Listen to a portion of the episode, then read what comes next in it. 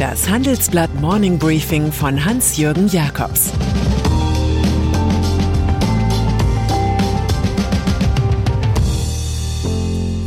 Guten Morgen allerseits. Heute ist Donnerstag, der 27. Januar. Und das sind heute unsere Themen.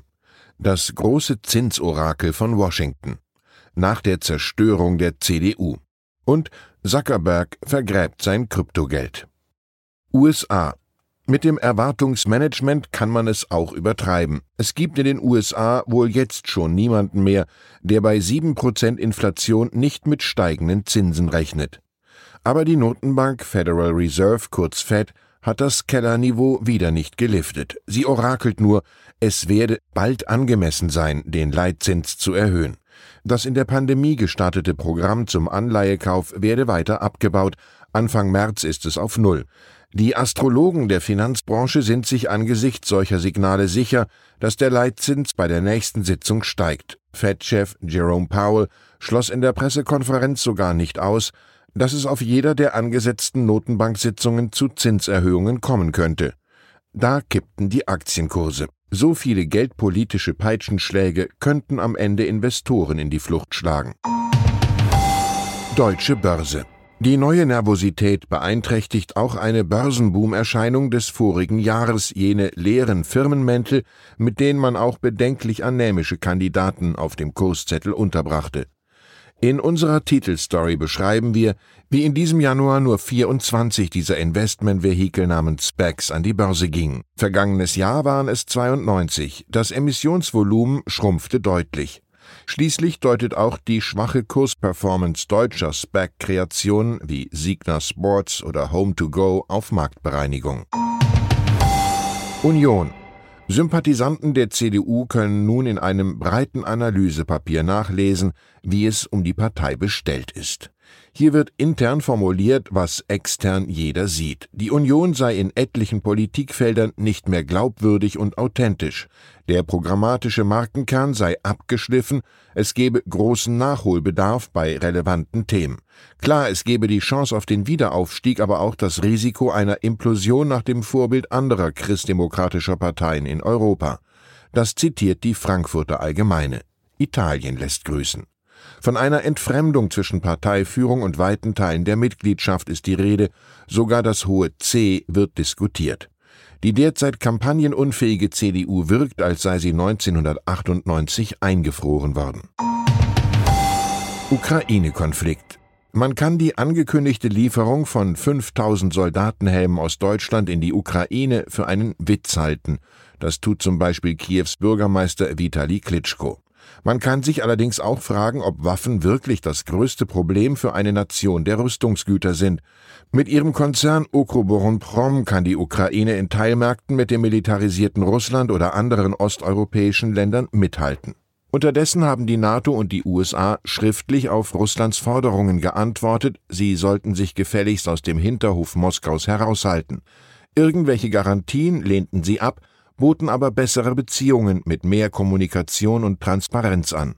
Man sei bereit, sich die Sorgen Russlands anzuhören und eine echte Diskussion über die fundamentalen Prinzipien der europäischen Sicherheit zu führen. Bisher hatte man russische Sorgen ins Reich der Mythenbildung entsandt.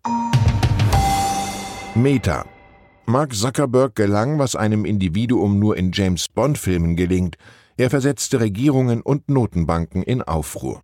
Der Grund war ein eigenes Kryptowährungsprojekt seines Facebook-Konzerns, der inzwischen Meta heißt.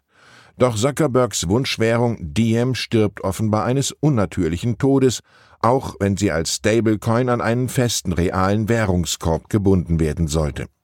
Laut einem Bloomberg-Bericht aber werde sich die Diem Association auflösen, ihre Vermögenswerte verkaufen und Kapital an Investoren zurückschleusen. Offenbar ist das Zuckerberg-Geld am wachsenden politischen Widerstand gegen Digitalmonopolisten gescheitert.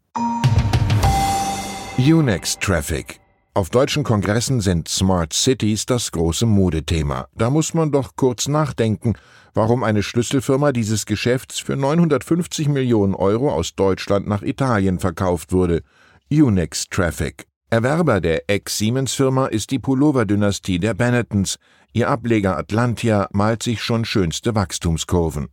Zahlreiche Städte wie London oder Mailand verlangen ja City-Maut und viele würden noch folgen, beschreibt CEO Carlo Bertazzo im Handelsblatt.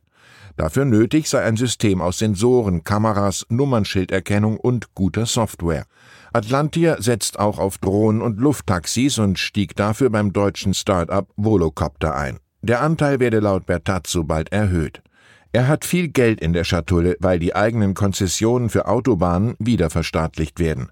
Eine Atlantia-Firma hatte bei der Wartung der Autobahnbrücke Ponte Morandi bei Genua gepatzt, sie stürzte ein, 43 Menschen starben. Und dann sind da noch essbare Insekten. Sie sind ein neuer Markthit, jedenfalls in Japan. Das Land sieht sich hier als Innovator.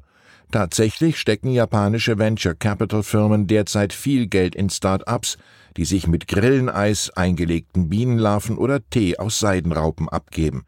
Es werden auch frittierte Kakerlaken gereicht. Bereits 2013 hatte die Ernährungs- und Landwirtschaftsorganisation der UN Kerbtiere als alternative Quelle für Lebensmittel und Futter gefeiert. Die emissionsreiche Viehzucht verstärkt den Trend. Als CDU-Rückkehrer Friedrich Merz jüngst Journalisten in sein neues, altes Bundestagsbüro lud, bot sein Pressesprecher gegrillte Heuschrecken an. Das war allerdings kein Foodtrend, sondern eine scherzhafte Anspielung an des Meisters Vergangenheit in der Finanzindustrie. Ich wünsche Ihnen einen erfahrungsreichen Tag. Es muss ja nicht immer Kaviar sein. Es grüßt Sie herzlich Ihr Hans-Jürgen Jakobs.